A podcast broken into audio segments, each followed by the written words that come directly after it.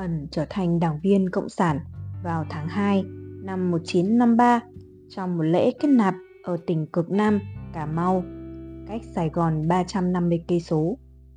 Cán bộ cấp cao nhất của Việt Minh hoạt động ở miền Nam, ông Lê Đức Thọ chủ trì lễ kết nạp và sau đó đã kéo ẩn ra nói chuyện riêng. Ông Thọ tham gia nhóm cách mạng của Hồ Chí Minh từ rất sớm và là một trong những sáng lập viên của Đảng Cộng sản Đông Dương. Ông từng bị người Pháp cầm tù mười năm, trong đó có khoảng thời gian lao động khổ sai tại Paulo Condor, về sau gọi là Côn Sơn, một hòn đảo với hệ thống nhà tù khét tiếng khắc nghiệt. Trong thời gian ngồi tù ở Nam Định, ông đã làm bài thơ Xà Lim Oán, trong đó có những câu: vì đâu phải đoạn đầy khổ cực, giận vì quân đế quốc dã man, bao năm giày xéo giang san, ngàn trùng áp bức muôn vàn đắng cay. Gần ba mươi năm sau, Lê Đức Thọ đã khiến Henry Kissinger hụt hơi trong cuộc đàm phán chấm dứt chiến tranh. Hai người này sau đó đã được trao chung một giải Nobel Hòa Bình, nhưng ông Thọ từ chối nhận với lý do rằng nền hòa bình thực sự vẫn chưa trở thành hiện thực do sự trở mặt của người Mỹ và Việt Nam Cộng Hòa. Trong cuộc gặp bí mật đầu tiên giữa họ diễn ra tại Paris vào ngày hai mươi mốt tháng hai năm một nghìn chín trăm bảy mươi, ông Thọ đã thách thức Kissinger bằng chính giọng điệu giận dữ mà ông đã nói với đảng viên mới của mình trong đêm hôm nào ở rừng U Minh: nếu thế hệ chúng tôi chưa giành được thắng lợi thì các thế hệ con cháu sẽ tiếp tục. Chúng tôi thà hy sinh tất cả chứ không trở lại kiếp nô lệ một lần nữa. Đây là ý chí sắt thép của chúng tôi. Chúng tôi đã chiến đấu suốt hai mươi lăm năm chống người Pháp và chống các ông. Các ông muốn dùng bom đạn để hủy diệt tinh thần của chúng tôi, nhưng những thứ đó không thể khuất phục chúng tôi. Ông dọa chúng tôi, Tổng thống Nixon cũng dọa chúng tôi, nhưng các ông chắc đã đọc lịch sử của đất nước chúng tôi rồi. Chúng tôi đánh Pháp trong chín năm mà chẳng biết gì về quân sự, và chúng tôi đã thắng. Đây không phải là lời thách thức. Tôi chỉ muốn nói thẳng, chúng tôi là một dân tộc nhỏ bé. Chúng tôi chẳng thể thách thức ai. Chúng tôi đã bị đô hộ trong nhiều năm, nhưng tôi hoàn toàn tin tưởng rằng chúng tôi sẽ chiến thắng. Anh Sáu Búa, biệt danh mà các đồng chí đặt cho Lê Đức Thọ, cảnh báo ẩn rằng khi cuộc chiến chống Pháp kết thúc, Mỹ sẽ không để cho người Việt Nam tự quyết định tương lai của mình. Những tên đế quốc mới sẽ thay thế thực dân Pháp, và cuộc chiến sắp tới sẽ lâu dài và tàn khốc. Ẩn được chỉ thị phải chuẩn bị sẵn sàng cho bất cứ nhiệm vụ nào mà Đảng giao phó trong công cuộc bảo vệ đất nước. Một thập niên trước đó, Ẩn không thể tưởng tượng ra cảnh có ngày mình sẽ trở thành đảng viên Đảng Cộng sản. Sau khi Pháp đầu hàng Hitler, Nhật đã nhảy vào Việt Nam. Ẩn lúc bấy giờ là một thiếu niên sống ở thị trấn cảng miền Nam Rạch Giá, đã tận mắt chứng kiến cảnh lính Nhật hành xử độc ác với tù binh Pháp bằng cách xích nhiều người lại rồi vừa đánh đập vừa giải đi. Tôi không bao giờ thích người Pháp vì những tên thực dân Pháp đã đối xử tàn tệ với trẻ em Việt Nam chúng tôi. Nhưng sự tàn bạo của quân Nhật cũng khiến tôi ghê sợ. Đám người Pháp kia đang chết khát. Tôi liền chạy tới chỗ cha và ông bảo: con nấu ít nước mang tới cho họ đi. Khi tôi mang nước tới, có tên lính Nhật thấy vậy liền tát túi bụi vào mặt người tù Pháp. Ngày sáu tháng tám năm một nghìn chín trăm bốn mươi lăm, quả bom nguyên tử đầu tiên được thả xuống Hiroshima. Ba ngày sau, quả bom thứ hai được ném xuống Nagasaki. Nhật Bản lập tức đầu hàng. Thế chiến thứ hai kết thúc. Ngay sau đó, quân Việt Minh của Hồ Chí Minh tiến vào Hà Nội và kiểm soát các cơ quan chính phủ, tiến hành cuộc cách mạng tháng tám. Ngày hai tháng chín, trước đám đông bốn trăm nghìn người ở quảng trường Ba Đình, Hà Nội, ông Hồ công bố bản tuyên ngôn độc lập lịch sử của Việt Nam, nhắc lại những ngôn từ nổi tiếng của Thomas Jefferson. Tất cả mọi người đều sinh ra bình đẳng, tạo hóa cho họ những quyền không ai có thể xâm phạm được. Trong những quyền ấy có quyền được sống, quyền tự do và quyền mưu cầu hạnh phúc. Ông Hồ nói với quốc dân đồng bào rằng lời bất hủ ấy trong bản tuyên ngôn độc lập năm một nghìn bảy trăm bảy mươi sáu của nước Mỹ. Suy rộng ra, câu ấy có ý nghĩa là tất cả các dân tộc trên thế giới đều sinh ra bình đẳng. Dân tộc nào cũng có quyền sống, quyền sung sướng và quyền tự do. Giáo sư David Ma giải thích rằng ông Hồ có ý đối chiếu bản tuyên ngôn độc lập của Mỹ cũng như tuyên ngôn nhân quyền và dân quyền của Pháp năm một nghìn bảy trăm tám mươi chín với thực tiễn tám mươi năm đô hộ của thực dân Pháp. Sau khi đọc vài câu trong bản tuyên ngôn độc lập của Việt Nam, ông Hồ dừng lại và nhìn xuống đám đông ủng hộ rồi hỏi: "Tôi nói đồng bào nghe rõ không?" Đám đông hô vang: "Rõ!" Ông Võ Nguyên Giáp sau này viết: "Bác cùng với cả biển người đã hòa làm một." Về sau, ông Ẩn nói với tôi rằng không một lãnh đạo nào ở miền Nam, dù là ông Diệm, ông Thiệu hay bất cứ ai, lại có mối quan hệ với công chúng tốt như vậy. Chúng tôi luôn khai thác sự thật cơ bản này. Cuối diễn văn, ông Hồ kêu gọi phe đồng minh ủng hộ nền độc lập của Việt Nam. Nước Việt Nam có quyền hưởng tự do và độc lập, và sự thật đã thành một đất nước tự do độc lập. Toàn thể dân tộc Việt Nam quyết đem tất cả tinh thần và lực lượng, tính mạng và của cải để giữ vững quyền tự do, độc lập ấy. Khi ông Hồ kết thúc, Võ Nguyên Giáp, Bộ trưởng Nội vụ của chính phủ mới, đã nói với đám đông rằng Mỹ là một quốc gia dân chủ không có tham vọng xâm chiếm lãnh thổ. Thế mà họ đã gánh trọng trách lớn nhất trong việc đánh bại kẻ thù phát xít Nhật của chúng ta. Vì thế, chúng ta coi nước Mỹ là bạn tốt. Một vài người trong đám đông dương cao biểu ngữ: "Việt Nam hoan nghênh Truman." Sau Thế chiến hai, Mỹ nổi lên như một cường quốc vượt trội. Việt Nam nhanh chóng trở thành một con tốt trong cuộc chiến tranh lạnh mới. Giới hoạch định chính sách đã bỏ qua chi tiết Hồ Chí Minh nhận bản dịch tuyên ngôn độc lập từ Archimedes Pati của Cơ quan Tình báo Chiến lược O S S rằng ông đã giúp cứu các phi công Mỹ và cung cấp tin tức tình báo về các chiến dịch của Nhật. Các hoạt động đã giúp ông có bí số điệp viên mười chín trong O S S với mật danh là Lucius, và rằng các tay súng Việt Minh cũng đã tham gia các đợt huấn luyện và tập trận của nhóm O S S Con Nai dọc biên giới Trung Quốc. Điều đó không quan trọng. Giới hoạch định chính sách cho rằng mỗi quốc gia ở Đông Nam Á rơi vào tay Cộng sản sẽ gây ra hậu quả thảm họa cho các lợi ích địa chính của Mỹ. Cuối năm một nghìn chín trăm bốn mươi lăm, ông Hồ có nỗ lực cuối cùng để tìm kiếm sự giúp đỡ của Mỹ bằng cách viết thư cho Tổng thống Harry Truman và Ngoại trưởng James Byrnes, trong đó nêu rõ rằng sự kiện Philippines giành độc lập có thể được coi là một hình mẫu. Với niềm tin vững chắc, chúng tôi đề nghị nước Mỹ trong vai trò là người bảo vệ và là nhà quán quân của công lý trên thế giới hãy thực hiện bước đi quyết định là ủng hộ nền độc lập của chúng tôi. Điều mà chúng tôi đề nghị này chính là điều đã được trao cho Philippines.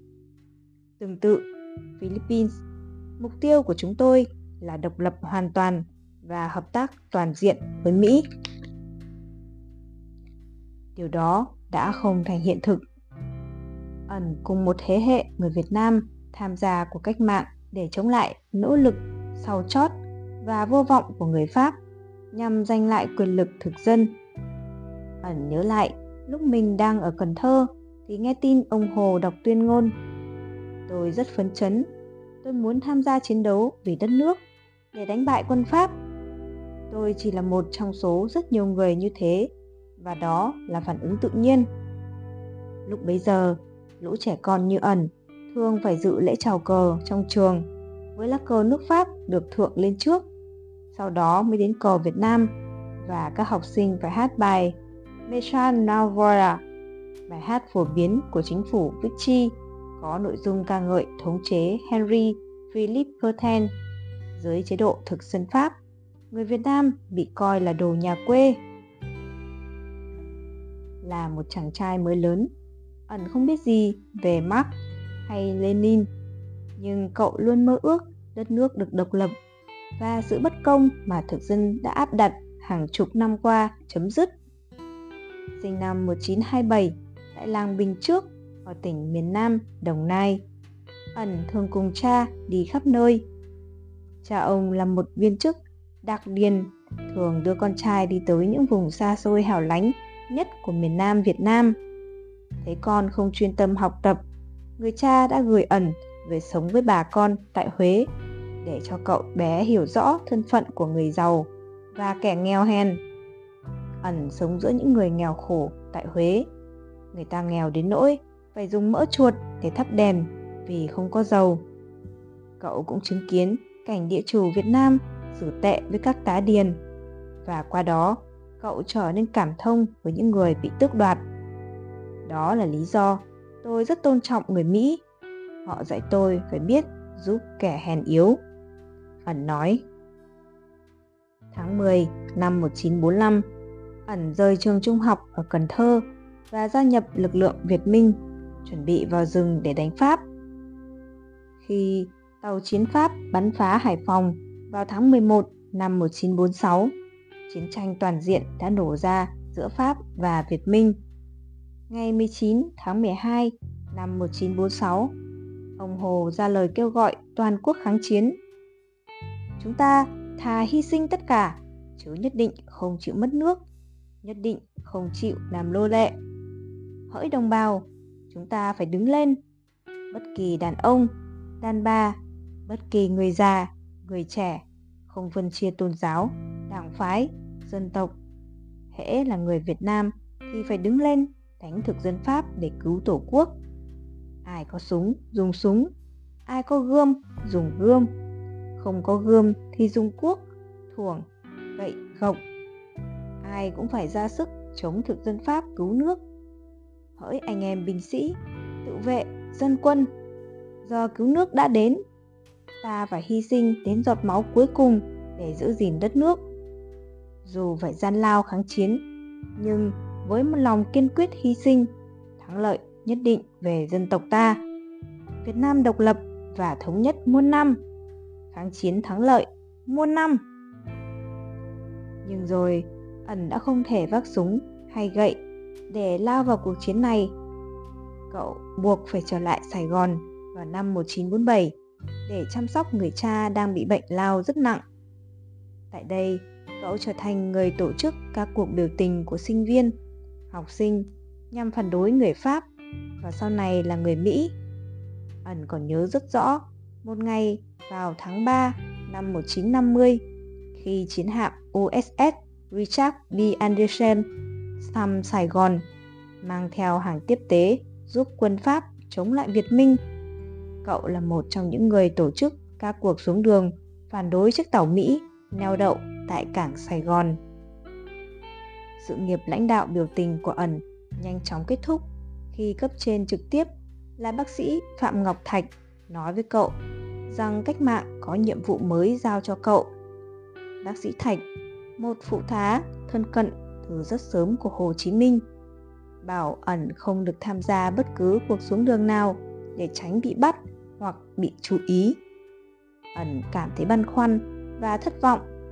Trong lòng tự hỏi, không biết cách mạng có nhiệm vụ gì mới cho mình. Ít lâu sau, Ẩn được triệu tập lên căn cứ Việt Minh tại Củ Chi, ở phía bắc Sài Gòn, và bác sĩ Thạch nói rằng cậu sẽ được tham gia lớp tình báo chiến lược đầu tiên của Việt Nam. Ẩn không mấy thích thú cái nghề mà cậu coi là chim mồi, nhưng trên đã quyết rồi. Cấp trên giao cho cậu nhiệm vụ này vì các đồng chí ấy hoàn toàn tin chắc rằng cậu sẽ làm tốt, nhưng cậu cũng phải học hỏi nhiều. Tôi không còn lựa chọn nào khác. Ẩn nói với tôi, đất nước giao cho tôi sứ mệnh mới. Không có gì phải thắc mắc cả. Đấy chính là lời giải thích cho công việc mới của tôi. Hà Nội cử hai điệp viên vào Sài Gòn để huấn luyện Ẩn những điều cơ bản của công việc tình báo. Nhưng chính công việc mới thực sự giúp Ẩn hoàn thiện kỹ năng. Ban đầu, Ẩn làm nhân viên kế toán và thủ quỹ cho công ty dầu mỏ Cantech, nhưng sau đó được giao nhiệm vụ và làm thanh tra cho hải quan Pháp. Từ đây, cậu chuyển các báo cáo về tình hình chuyển quân của Pháp cũng như việc Mỹ viện trợ cho Pháp. Cậu cũng tìm cách nắm bắt mọi thứ liên quan tới các nhân vật tài to mặt lớn của Pháp và Mỹ tại Việt Nam. Tôi theo dõi và sau đó viết báo cáo, cũng không nhiều lắm, Ẩn kể.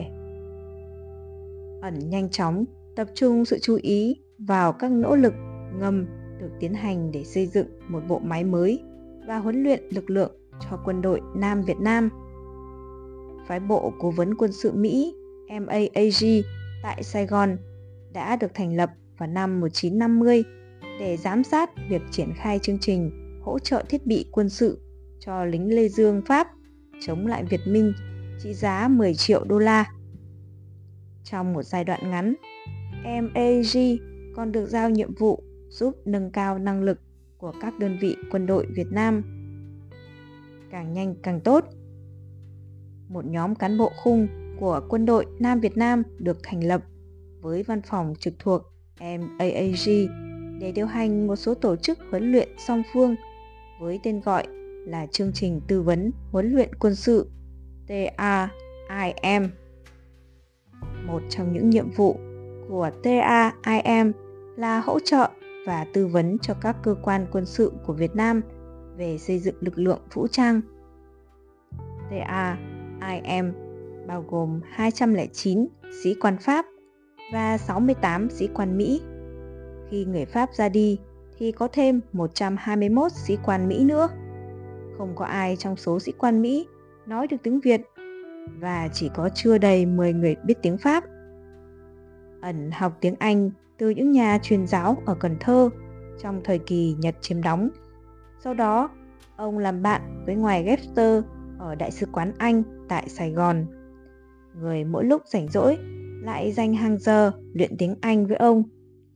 Rồi sau đó thì Ẩn làm việc chung với ông Newell, nên đến thời điểm muốn đầu quân cho T A I M, ông đã là một trong những người Việt giỏi tiếng Anh nhất, khiến ông trở thành một tài sản quý giá đối với người Mỹ và Việt Nam, giúp ông thiết lập quan hệ với hàng chục người sau này sẽ trở thành tư lệnh quân đội Việt Nam Cộng Hòa và những người Mỹ có nhiều ảnh hưởng.